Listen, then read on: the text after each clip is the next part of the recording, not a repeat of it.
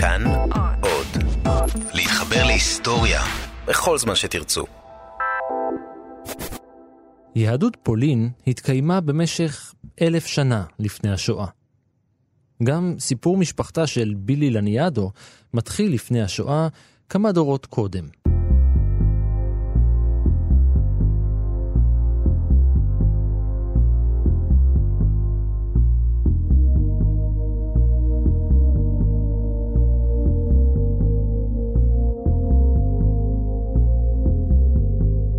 היי, אני רן מנהר ואתם על מנהר הזמן.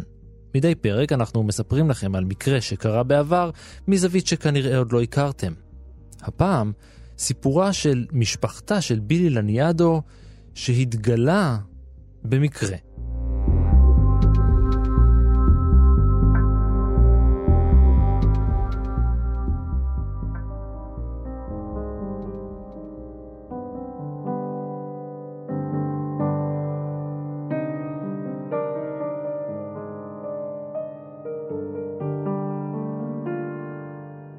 הסיפור הזה, הסיפור הספציפי הזה, אה, מתחיל בעצם מהרבה הרבה שנים שאימא שלי הייתה מספרת לי אותו. בילי לניאדו היא יושבת ראש עמותת דורות ההמשך, נושאי מורשת השואה והגבורה. אימא, אימא בעצם לא דיברה הרבה. אה, אפשר להגיד שבכלל הייתה שתיקה אצלנו בבית, והיה גם סודות גדולים בבית. לאימא קראו רחל אה, לבית צוקר אנגלרד, ולאבא קראו אה, יוסף אנגלרד. ובעיניי ההורים שלי אה, תמיד סימנו את השואה והגבורה, כי אבא שלי היה חייל בצבא האדום ונלחם עד לברלין, ואימא שלי אה, הייתה ניצולת שואה, מה שאנחנו קוראים בעמותה חמישה כוכבים. אה, היא הייתה במחנות העבודה, בפואשוב ואחר כך באושוויץ, והשתחררה בחבר הסודטים. היא נולדה בפולין בקרקוב, וזו הייתה הסיבה שהיא הייתה במחנה הנורא הזה, פואשוב, שאנחנו מכירים אותו מרשימת שינדלר. דורות אחורה, כן, אני לא יודעת בדיוק אה, מתי הגיעו המשפחה הזאת לפולין, כי אין לנו כאלה אה, מסמכים, אבל אה, בהחלט משפחה פולנית, שורשית, שהאבא הגיע מאזור ורשה לקרקוב, ושם הוא התנחל עם משפחתו. ואימא שלי כבר נולדה בקרקוב והרגישה את עצמה מאוד מאוד קרקובאית, ומי שמכיר את הקרקובאים יודע שזו גאווה גדולה מאוד. היה להם חנות גלנטריה ברחוב ראשי בקרקוב, דווקא באזור הלא יהודי. והאימא הייתה זאת שמוכרת, היא הייתה הסוחרת הגדולה, אימא שלה. אה, זו היא הייתה הסוחרת, והאבא היה עושה את הנהלת חשבונות. משפחה מאוד דתית, אה, האבא היה בכולל, והבנות התגנבו לתנועות נוער ציוניות, לעקיבא בעיקר, שזה תנועת, זה לא בני עקיבא, אלא זה עקיבא הייתה תנועה ציונית חילונית דווקא בקרקוב, אה, והן היו הולכות לשם, הבנות. אה, כתוצאה מזה, אחות אחת אה, עלתה לארץ כחלוצה עוד לפני השואה, ואחיות אחרות, אחות אחרת ברחה יחד עם כל הקבוצה בתנועת הנוער לרוסיה בתחילת המלחמה, ואימא שהייתה קטנה במשפחה, הייתה בת 14 וחצי, נשארה עם ההורים שלה, ויחד עם אחות נוספת שהייתה בתנועת עקיבא, אבל במחתרת של תנועת עקיבא, היא נשארה עם ההורים ועברה איתם את הדרך. בקרקוב הייתה מחתרת פעילה, ואפילו היה מרד. אה, המחתרת אה, הייתה בראשותו של שמעון דרנגר ושל יוסטינה, בטח פעם שמעת על יומנה של יוסטינה. והמעשה הכי רציני שהיא עשתה זה היה שהיא תקפה בית קפה אה, נאצי, נדמה לי שזה היה בשנת 43, משהו כזה, אבל היא בעצם הייתה הראשונה, ש, שהמחתרת בקרקוב הייתה הראשונה שבעצם אה, מרדה אה, מבחינת היהודים. זאת אומרת, עוד לפני שהיה המרד בגטו ורשה. ככה שבהחלט הם, הם מאוד נחשבים עם הפעולה הזאת. לצער, לצערנו הפעולה לא הצליחה, הם נתפסו כמעט כולם, נשלחו לאושוויץ, נשלחו, ל, ל, נורו אה, וכולי, אבל, אבל זו, זו הייתה הפעולה הראשונה של המרד היהודי, ולכן... אה, היהדות של קרקוב גם גאה בנושא הזה מאוד מאוד. אה, אחותה של אימא הייתה חברת המחתרת, והייתה בין אלה שנתפסו באותו לילה ונשלחו לאושוויץ, ושם היא, היא מצאה את מותה. היא הייתה מבוגרת מאימא בשלוש שנים בערך, בת 17-18, ויש אומרים שהיא קפצה על הגדר והתאבדה. אני מצאתי מסמכים בארכיון אושוויץ שאמרו שהיה לה דלקת רעות, וכתוצאה מזה היא נפטרה. אבל זה תמיד היה בכל, ה... בכל הארכיון, זה, זאת סיבת המוות בדרך כלל. כן.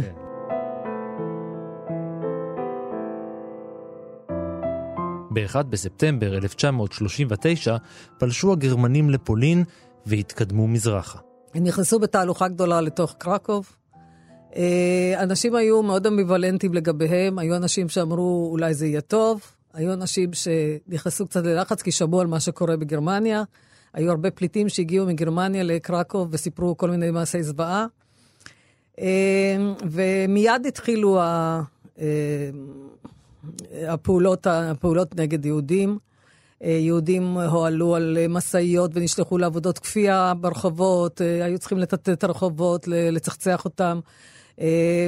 אה, מיום ליום נעשה שם יותר ויותר גרוע. בבית של ההורים שלנו, של ההורים שלי, של אימא שלי, הייתה, היה להם שני חדרים, ממש בהתחלה נכנס לשם בחור שהיה בעצם גרמני מוצאו, Volks, Volksdeutsche קראו להם, והוא דרש לקבל את אחד החדרים, ומאותו רגע הוא היה דייר בבית הזה. אה, ואפילו באחד מערבי ימי שישי נכנס איזה קצין נאצי ופשוט אה, לקח את כל אה, דברי הכסף שהיו שם, כמובן כלי קידוש וכולי, ולקח את זה איתו ועזב את הבית כשהשאיר אותם בחוסר כל.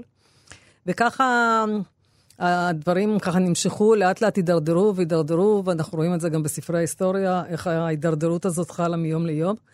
ובאיזשהו שלב, הם, היות והם גרו בחלק ה... הלא יהודי, לא ברוב הקז'ימיש, אלא בחלק הלא יהודי של קרקוב, הם גורשו מחוץ לקרקוב. הם לא, גורש, הם לא נכנסו לגטו של קרקוב, אלא הם גורשו לעיירות שמחוץ לקרקוב. קודם כל, קצת רוקנו את העיר מיהודיה, ובעיקר אלה שגרו בתוך האזורים הנוצריים של העיר. אה, והיהודים האחרים אה, שגרו יותר ברוב הקז'ימיש אה, נשלחו אחר כך, אחר כך נוסד הגטו, ואז הם נשלחו לשם.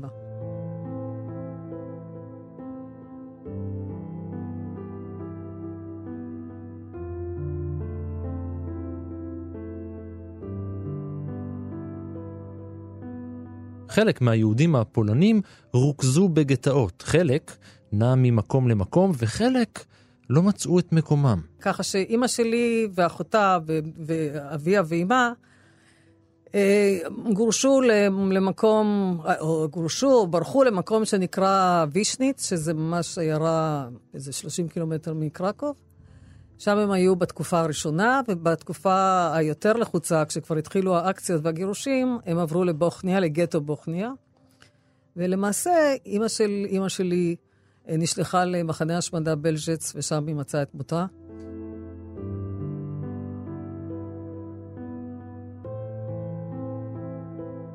לדעתי הם, הם חיפשו מקום איפה להיות, כי היו אקציות בכל מיני מקומות, ואנשים... אה, עברו ממקום, ממקום למקום כדי לשפר את המצב שלהם, אה, הביטחוני, לא כמובן הכלכלי.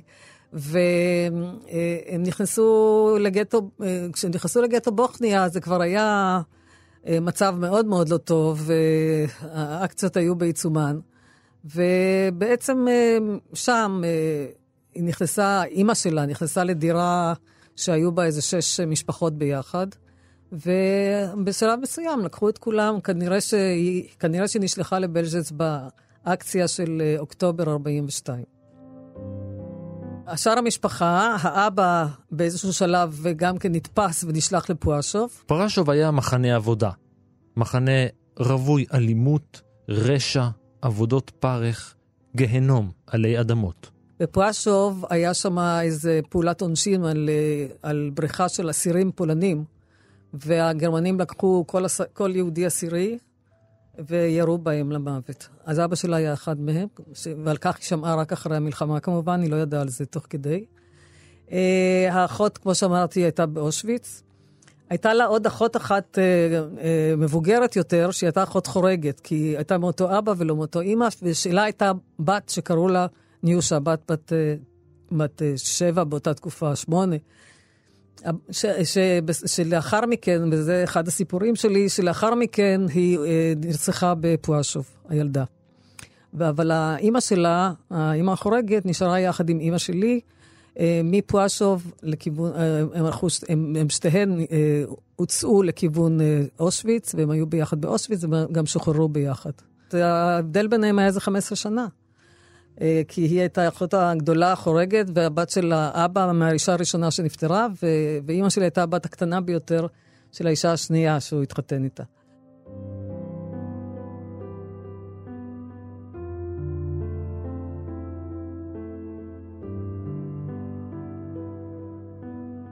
בואשוב הייתה מקום איום ונורא. קודם כל זה היה אזור ביצות של uh, קרקוב.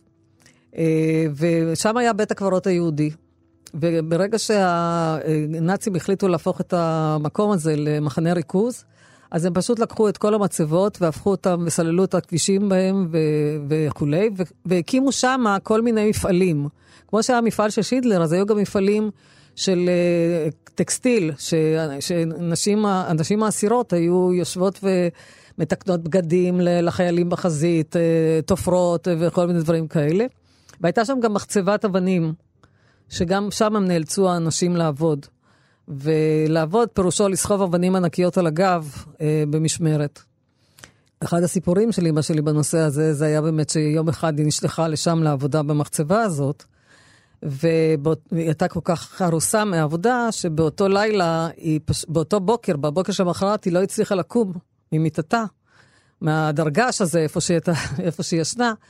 אה, ואז פתאום היא שומעת, היא מתעוררת בבעתה מצרחות של אנשי אס אס שנכנסו פנימה, משכו לה בשערות, סחבו אותה לתוך מסדר, למסדר, למסדר, למגרש המסדרים, ומשם השליכו אותה לבית הסוהר של המחנה.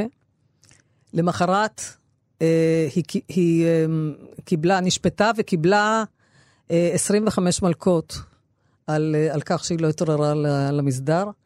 והמלקות זה הכוונה עם, עם מקלות, מקל של, של, של מתכת ו, ואור ביחד.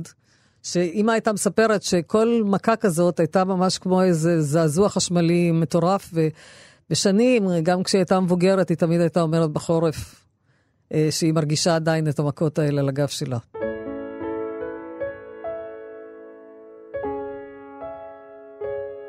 היא, משם היא נשלחה חזרה לבית הכלא, כשהיא שותתת דם, ובבית הכלא שם היא שמעה על הילדה של אחותה שהביאו אותה לשם, ושם רצחו אותה. אז היה לה באותו יום של, של הדבר הנורא הזה שעבר עליה, היא גם קיבלה את הבשורה האיומה ששם רצחו את הבת של, את הבת בתשע של אחותה. המבוגרת, והיא החליטה לא לספר לאחותה את הסיפור.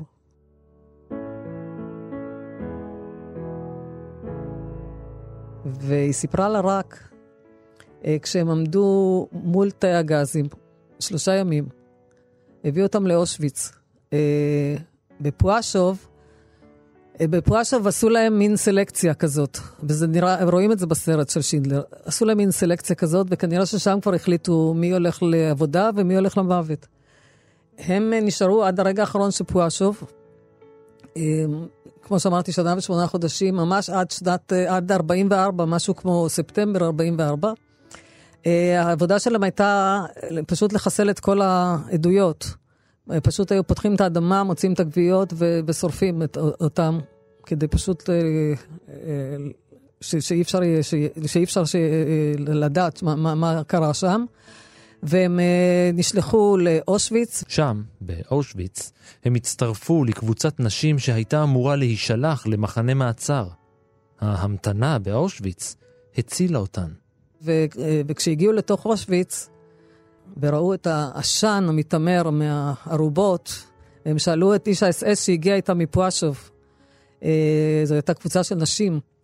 הגיע איתה מפואשוב, והם שאלו אותו, אה, תאמר לי, אה, ת, תגיד, מה, מה קורה פה? מה זה הדבר הזה? אז הוא אומר, כאן עושים את היהודים כאלה קטנים, והוא עשה ככה עם האצבע, מין צורה כזאת. ואז הם הבינו שהם הולכים למוות, הולכות למוות, ו... האחות של אימא אמרה, אוי ואבוי, מה יהיה עם הבת שלי? הבת שלי, שהיא שלחה אותה למחבוא. הבת שלי תישאר לבד בעולם, מה היא תעשה? אז אז אימא, סיפרה לה שהיא כבר לא, לא, לא בחיים. ובאותו רגע הדודה הייתה על סף המוות, היא הייתה, התחילה לטבל על הבת שלה ש, שנרצחה.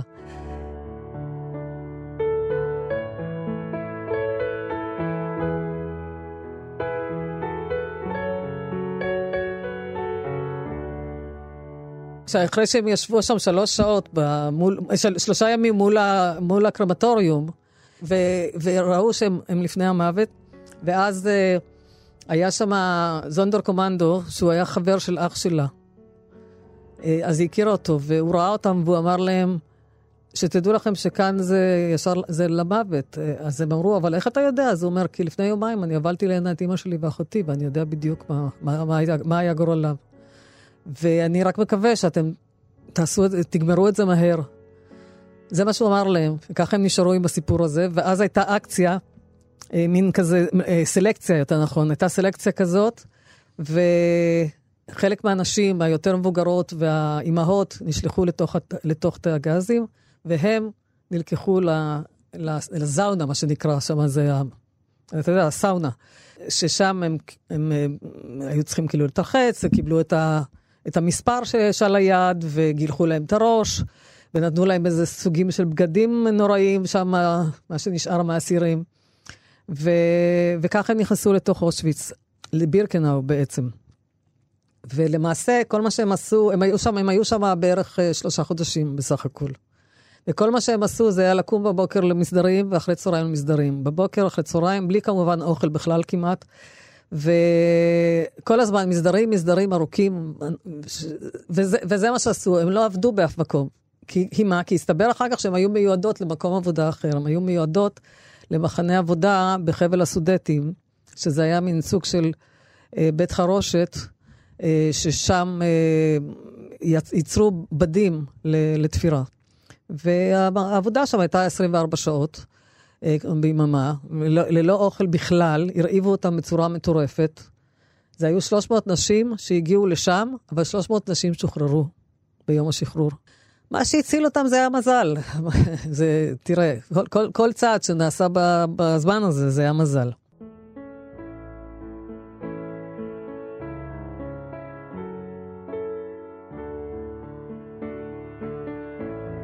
בחמישי, שישי במאי, אה, הודיע להם המפקד הזקן שהשאירו שם כבר, כי כל, ה, כל הפושעים הנאצים כבר התחילו לברוח הרבה זמן לפני זה. אז הוא הודיע להם שזהו, הן משוחררות, הן יכולות לצאת מהמחנה. אף אחד מהם לא יצא מהמחנה. הם כולם ישבו על מיטות כי היו בטוחות שמוליכים אותם שולל, וברגע שהם יצאו מהמחנה, הם יעלו על מוקשים או משהו כזה, ו... והם כולם ילכו לעולמם. אז כולם ישבו על המיטות ולא זזו, ואז פתאום, אה, אחרי יומיים בערך, הם ראו מרחוק אה, חייל אה, רוסי על סוס, ואז הם התפרצו כולם אל, החי... אל עבר החייל הזה, וכמובן שהסתבר גם שהוא יהודי, וזה היה ההפי אנד של, ה... של הסיפור הזה. אבל באותו זמן שהם עזבו את המחנה הזה, אז הם פתחו את המחסנים, ובתוך המחסנים היה טונות של לחם עבש. שהובא לשם ולא ניתן להם לאסירים, פשוט מתוך רצון לחסל אותם אה, ברעב.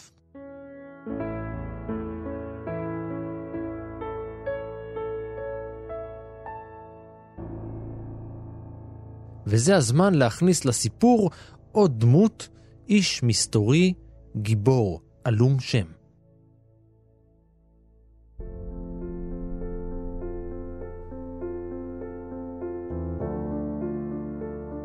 הוא מצטרף לסיפור בעצם אה, באוגוסט 42. אה, אה, כשאז התחילה, התחילו האקציות בכל רחבי פולין, בכל רחבי האזור הזה של קרקוב. זה, זה היה מין סידור עבודה. כל יום יוצאים לאקציה של יהודים, לקחת יהודים לבלג'ץ ממקום אחר. האמת היא שאימא, כשהם היו עוד גרים בווישניץ, אז אימא, היות והיה לה מראה די פולני, היא הייתה, גם יש לה פרצוף, היה לה פרצוף עגול עם אף סולד, והיה, והיא עשתה, והיא יצרה שתי אמ, צמות על, על הראש בצורה כזאת, הייתה נראית כמו כפרייה פולנית. ואז היא הייתה מורידה את המגן דוד אה, כחול הזה שהיה להם בתור טלאי צהוב, ו, וגם אה, לא היה לה שום מסמכים, אבל היא הייתה נוסעת ברכבת לקרקוב, בקרקוב הסחורה שלהם הייתה מאוחסנת אצל איזה שכנים טובים של, שהסכימו לאחסן את הסחורה שלהם, היא הייתה הולכת אליהם, לוקחת אה, משהו, אני יודעת, חוטים, אה, ריצ'רצ'ים, כל מיני דברים כאלה, ושולחת אותם בדואר לווישניץ, אה, ואחר כך לבוכניה. כדי שההורים יעשו סחר, חליפין, תמורת ריצ'רץ', קיבלו גבינה, תמורת, בצורה כזאת זה עבד. והאמת היא שזה היה מעשה אמיץ מאוד מאוד מצידם, מכיוון שברגע. אם היו תופסים אותה בלי מסמכים ובלי הטלאי הצהוב על היד, או הזרוע, על הזרוע, ו- ורואים שהיא ככה נוסעת ברכבת, שאסור ליהודי, אסור במפורש היה ליהודים לנסוע ברכבות באותה תקופה, אז היא ישר היו יורים בה בראש. כשהייתה נוסעת ברכבת הזאת, היא הייתה רואה ממולה בחור פולני, שהיה מסתכל עליה ממש בצורה חודרת. והיא אפילו פחדה, היא אמרה לעצמה, לא, תמיד, הגרמנים היה קשה להם לזהות את היהודים, אבל הפולנים זיהו אותם בגלל כל מיני סיבות, כולל דיבור וכולי. אה, היא ראתה את הבחור הזה ואמרה לעצמה, הבחור הזה, בטח ממנו, בטח יום אחד הוא יסגיר אותי, הוא בטח יודע שאני יהודייה והוא יסגיר אותי. ו... וכך היא הייתה רואה אותו כמה וכמה פעמים בנסיעות האלה. ויום אחד אה, היא נסעה למקום שנקרא פרושוביצה. אה, היא אומרת שהיא לא זוכרת למה היא נסעה לשם, שמישהו שלח אותה להביא, להביא משם משהו וכולי. אה, היא יורדת בתחנת הרכבת של, של אה, פרושוביצה, והולכת לכיוון הכיכר, ופתאום היא רואה שהכיכר מוקפת בחיילי, באנשי אס אס ובמכוניות ומשאיות וצרחות, ואתה יודע, ברמקולים וצועקים, ו... ו הבינה שהיא נכנסה לתוך אקציה, והיא רואה שהיא לא יכולה יותר לצאת מהעיר הזאת. היא נכנסה למקום, והיא לא יכולה לצאת, אין לה מסמכים, אין לה טלאי צהוב, אה, אין לה כלום, והיא אה, צריכה, והיא לא יודעת כרגע כעת מה לעשות. אה, ובעודה ככה עומדת, עובדת עצות בכיכר הזאת, רנק, כמו שקוראים לזה בפולנית, היא פתאום רואה את הבחור הפולני. והוא שואל אותה, מה את עושה פה בבהלה כזאת? אז היא אומרת לו, אני לא יודעת. אז הוא אומר לה, בואי איתי. ולוקח אותה אל הבית שלו. הבית שלו היה בשולי, אה, בשולי הכיכר. בתוך הבית, שזה היה בית, אה, היא אומרת, משפחה הייתה נראית די ענייה. אה, ישבו שם אימא שלו, הזקנה, והייתה שם אחות עיוורת. איך, ידע, איך, איך היא ידעה אימא שאחות עיוורת, ואיך, ואיך הם ידעו שהיא יהודייה? כי אימא שלי, אה, כששכבה ככה על הרצפה, אה, ליד האחות העיוורת הזאת, אז האחות ליטפה לה את הפנים. היא אמרה שהיא רוצה לדעת איך יהודייה נראית. והאישה המבוגרת הזאת הייתה בהיסטריה, אימא של הבחור הפולני. היא הייתה בהיסטריה, אמרה לו, מה אתה עושה? תראה, יש כל הזמן ברמקולים, מודיעים שכל פולני ש, שיסתיר יהודי, אחת דתו למות. אתה, אתה עושה לנו כזה עוול למשפחה, אתה גורם לנו צרות צרועות, והיא הייתה פשוט, בכתה פשוט. יש הרבה סיפורים על פולנים שהצילו יהודים והחביאו אותם, אלפים, אם לא עשרות אלפים כאלה, אבל מעט מאוד היו גיבורים. בפולין מספר חסידי אומות העולם הגדול ביותר, כששת אלפים.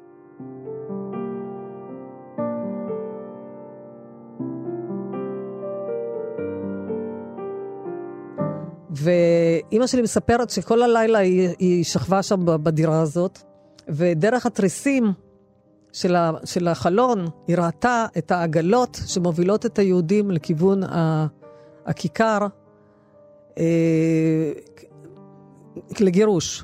וכאן היא עושה איזה פאוזה קטנה, כי מה שקרה שם זה שהגרמנים, אה, הנאצים, אה, שכרו את כל העגלות של כל האיכרים בסביבה, ולקחו את היהודים למרחק של חמישה קילומטר מהעיירה הזאת, כי בעיירה הזאת אי אפשר היה להביא את הרכבת שנוסעת לבלז'ץ להשמדה.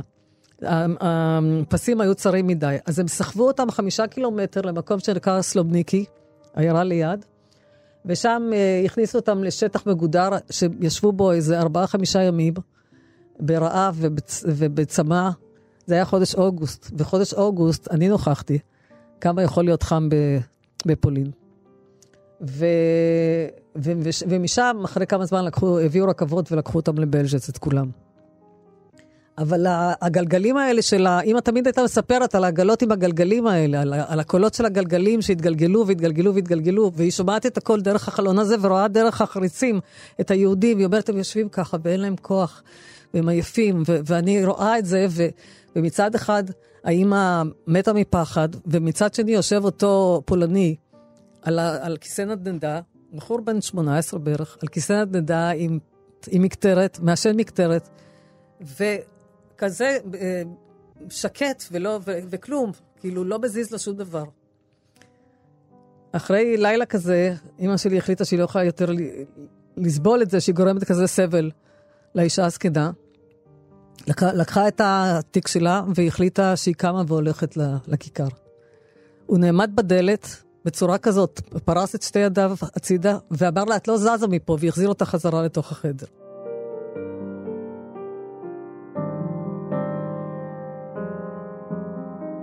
אחרי שלושה ימים בערך נגמרה האקציה.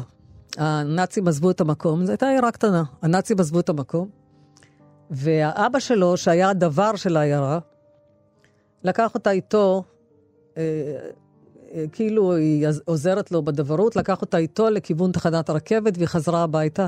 היא חזרה ברכבת הזאת, חזרה לאימא שלה, שכבר כמעט התחילה לשבת שבעה עליה, כי הם שמעו על האקציה הזאת, והיה ברור להם שאימא שלי נספסה באקציה הזאת. כשהיא לא חזרה הביתה.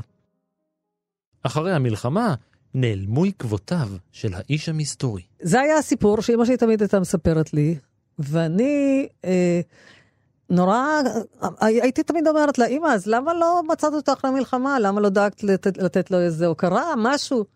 אז היא אומרת לי, תשמעי, אני ראיתי אותו אחרי המלחמה, הוא היה שיכור, פחדתי, פחדתי. וחוץ מזה, אני גם אחר כך, לא ידעתי שום דבר, לא ידעתי איך קוראים לו, לא ידעתי כלום עליו. איך אני אמצא אותו? כאילו, וזה ככה נשאר, ואימא נפטרה לפני חמש שנים, בלי לדעת שום דבר. ניצולים ושורדי שואה לרוב נמנעים מחזרה לזיכרונות האיומים ההם.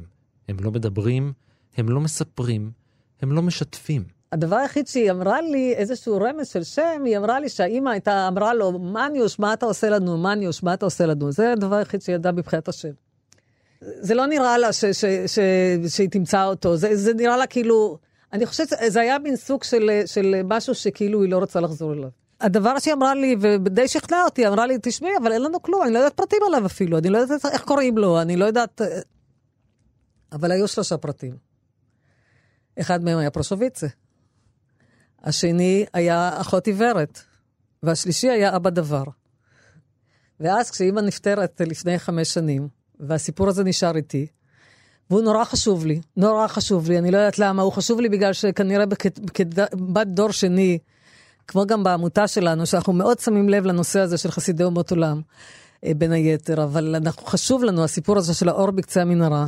כי אנחנו חושבים שאי אפשר, אפשר לעבור דבר כזה בלי שיהיה איזה אור בקצה המנהרה לדורות הבאים. אה, אז היה מאוד חשוב לי איכשהו, תמיד אמרתי, גם לה אמרתי תמיד, אני בסוף, בסוף אני אחפש, אין, אני חייבת, אני חייבת לעשות משהו בנושא הזה. חוץ מזה, הוא גם האיש שבזכותו בילי נמצאת בעולם. עקרונית, זה, זה אחד, אחד הסיבות שאני בגללם פה. גם בזמנו עשיתי, גרמתי לכך, עבדתי ביד ושם. אה, אז גרמתי לכך שהיא תיתן עדות בארכיון, ו... והיא נתנה עדות והיא התעכבה על הסיפור הזה בעדות. ואחר כך היה, היא נתנה עדות לשפילברג, וגם כן היא סיפרה את הסיפור הזה לשפילברג. מרווחיו על הסרט רשימת שינדלר, סטיבן ספילברג הקים ארכיון אדיר של עדויות. הוא עבר מעד לעד וגבה עדות בכל העולם. ופתאום קרה לי נס. יום אחד אני מוזמנת לאיזשהו כנס במכללה למינהל בחולון. זה היה צריך להיות כנס על, על אייכמן משהו, ואני בתור יושבת ראש העמותה, אני תמיד הולכת לכנסים האלה שקשורים לשואה, אני בכלל מאוד מעורבת בכל הנושאים האלה של השואה. אני, אני בכלל uh, התחלתי את כל הסיפורים של השואה, בגלל שאימא שלי נכנסה למשבר עמוק כשאני הייתי בת 35, למשבר קשה של... של פתאום, פתאום הכל, כל ההגנות שלה נפלו, ו, ואז היא התחילה ככה בצורה מאוד uh, ספורדית כזאת, לספר לי כל מיני דברים, בצורה מאוד מוזרה כזאת, ואז אני החלטתי שאני מתחילה להיות פעילה, לכן אני בכלל כל השנים מאוד מאוד בתוך הנושא הזה, ובאופן טבעי גם נכנסתי לעמותה, ו... ו... והיום אני יושבת ראש שלה. אז, אז באותו יום שבאתי לכנס הזה, הכנס היה מאוד משעמם. היה, הוא היה מאוד מבטיח. ובאתי לשם, ואני רואה, אין אנשים בכלל, ודווקא ראש עיריית חולון וזה, אבל אנשים בכלל לא צופים, לא זה. והרגשתי שסתם בזבזתי את זמני לריק, ואמרתי, בהפסקה אני הולכת הביתה. בילי כבר אמרה נואש, אבל אז... בהפסקה מישהו אה, היה אמור לדבר אחרי זה, והוא אמר לי, בואי לפחות תישארי עד שאני אגמור לדבר, כדי שהוא רצה איזשהו קהל שיהיה לו. אז uh, נשארתי עוד קצת, ואז עולה על הבמה איש מבוגר, בן, הוא היה אז בן 92, uh, אה, והוא היה השומר של אייכמן בזמן משפט אייכמן. ולכן הוא, הוא הגיע לשם, ב, לכנס הזה. והוא עולה על הבמה ואומר, שמי אה, שמואל בלומנפלד, ואני יליד פרושוביצה. וואו. אני אומר, מה? פעם ראשונה בחיים שלי, תראה, זה לא קרקוב, זה פרושוביצה, זה משהו כזה. אה, אז אני שואלת, אה, אז אני אומרת לעצמי, וואו, אני, אני חייבת לשאול אותו, אני חייבת לשאול אותו, אולי הוא... הוא יורד מהבמה, ואני אומרת לו, שמואל, אני מבינה שאתה יליד פרושוביצה, האם אתה הכרת באותה תקופה את הדבר של העיירה? אז הוא אומר לי, כן, בטח, אה, סגן, והייתה לו בת עיוורת.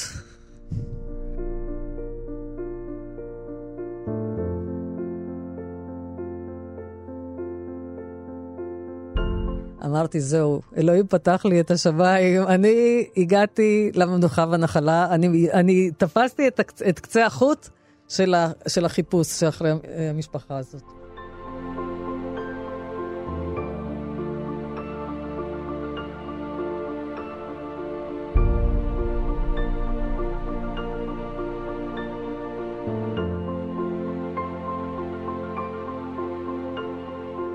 הייתי מאוד מאוד נרגשת. אחות, סיפרתי לאחותי בדרך, והיא ישר הלכה לפייסבוק והסתכלה וראתה שיש שם סאגנים בעיירה הזאת, איזה מניקוריסטית, איזה זה. כנראה שהם הם היו משפחה, אבל כנראה זאת לא הייתה המשפחה הזאת. ואחרי כמה שבועיים, שלושה, רצתי לאדון שמואל בלומנפלד הזה, המתוק, שהוא פשוט אה, אישיות מדהימה. אה, הוא לא רק אה, שהוא אדם נחמד, אלא הוא גם זה שדאג להנצחה של כל יהודי העיירה, הוא הקים שם את האנדרטה, יש לו קשרים מצוינים. אה, בעיירה הזאת. הוא היה בקשר עם המנהלת של התיכון ולקח משם את כל הרשימות של כל הילדים היהודים שלמדו בבית ספר שם ונעשה להם דפי עד אחר כך. באמת, אדם מאוד, והיה עד הרבה שנים במסעות של בני נוער, ואדם מאוד ככה פעיל, סימפטי בצורה בלתי רגילה. והלכתי אליו uh, הביתה, וסיפרתי לו בדיוק מה קורה ומה אני הייתי רוצה, ואמרתי לו, אתה חייב עכשיו uh, לעזור לי למצוא. אז הוא כמובן צלצל לכל אנשיו שם בפרושוויצה, והתחיל להגיד להם, תמצאו את המשפחה הזאת. המנהלת בית ספר הזאת, שהיא הייתה השחקנית הראשית שחיפשה לי את המשפחה, אה, היא אה, הלכה, במו רגליה היא הלכה לאיזשהו בית, למשפחה אחת שהיא שמעה כאן ושמעה כאן, אף אחד מהם אמר שהוא לא הכיר דבר כזה ולא לא ידע. ואז פתאום, אחרי חודש, אני מקבלת הודעה שמצאו את הבת של העיוורת.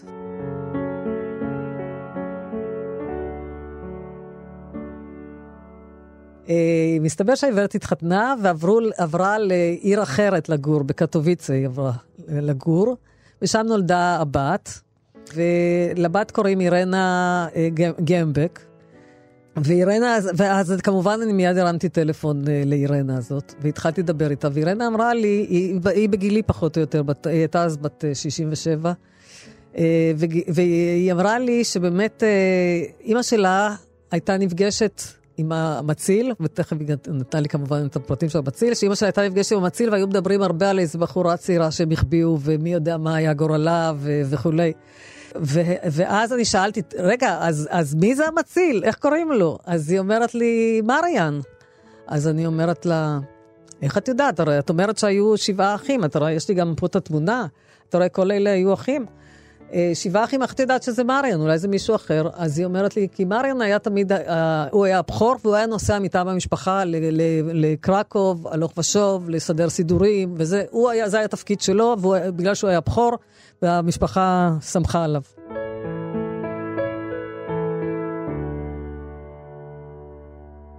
אז uh, הנה כבר, לא היה לי כלום, יש לי עכשיו מריאן סגן, אני כבר יודעת מריאן סגן.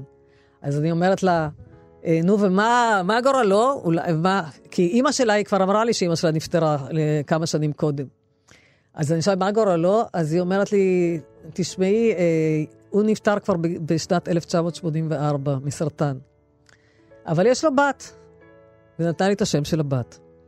ואני התקשרתי עם הבת, ושוחחתי איתה, הבת לא ידעה כלום, היא הייתה בהלם. כי מה שמסתבר שבשנים האלה, עוד בכלל לא דיברו על חסידי אומות עולם בפולין, הם עדיין פחדו. בכלל, אה, כל האווירה בפולין אחרי המלחמה הייתה כזאת שהמצילים לא היו פופולריים כל כך. הם, אה, הם עברו חוויות די קשות שם בפולין. אה, אז הם לא כל כך סיפרו. וב-84 זה עוד לא דובר, זה התחיל להיות מדובר רק לקראת שנות ה-90, אפילו בשנות ה-2000.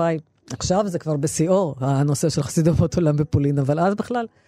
וגם כתוצאה שכנראה רדפו אותו, שאולי בגלל שלא היה לו ממה להתפרנס, אז הוא אה, יצא לכיוון אה, חבל אה, שלזיה, שלזיה התחתית, ושם היו מכרות אה, פחם, והוא הפך להיות קורא פחם אחרי המלחמה. שם הוא הרוויח את לחמו, ושם אה, הוא הקים את משפחתו. והבחורה הזאת, אה, הבת שלו, בוז'אנה, נולדה בעצם בנישואיו השניים, אה, ככה שהיא הייתה גם יחסית קצת יותר צעירה, היא הייתה יותר צעירה מאיתנו בעשר שנים בערך. והיא לא שמעה שום דבר ולא ידעה שום דבר, ולכן הדבר הזה היה בשבילה הפתעה גדולה מאוד.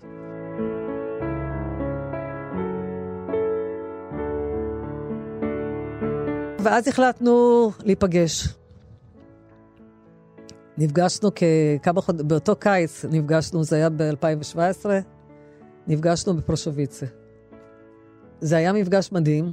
אני הגעתי יחד עם בעלי ועם איש וידאו כדי, כדי לצלם את הכל, וניגשנו ל, ישר לארנה כזה, לכיכר המרכזית.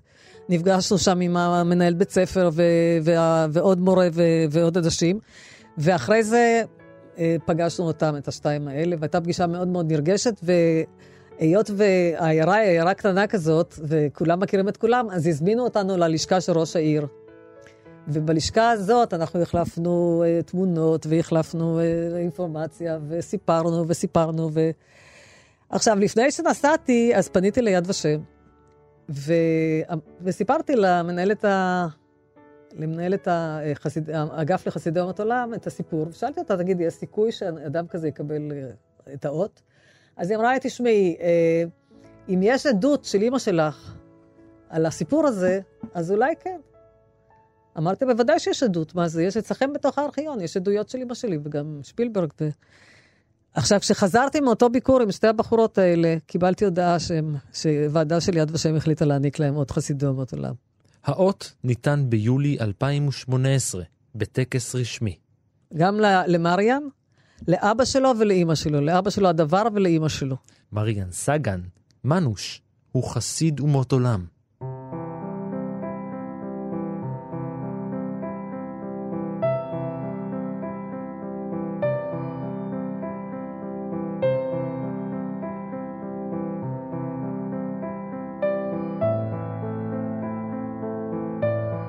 נסעתי עם משפחתי לקרקוב, ומעל הבמה סיפרתי את הסיפור באנגלית, אה, ואמרתי שהתחלתי את הסיפור בצורה כזאת, שלא היה סיכוי אי פעם, לולא המלחמה הזאת, שאישה כמו אימא שלי מקרקוב הייתה בכלל פוגשת אדם כמו מריאן מפרושוויצה, אילולי הגורל ככה אה, דאג שהם, אה, שהם ייפגשו בנסיבות הקשות האלה.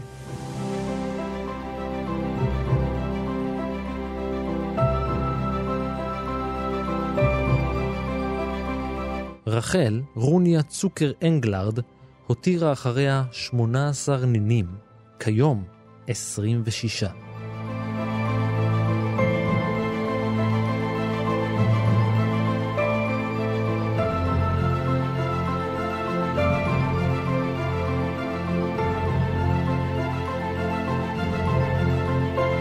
ועד כאן מנהר הזמן להפעם. תודה גדולה לבילי לניאדו, תודה גם לאור מנהר שהיה על ההפקה, ולניר גורלי שהיה על העריכה. אני ערן מנהר, נשוב וניפגש בפרק הבא.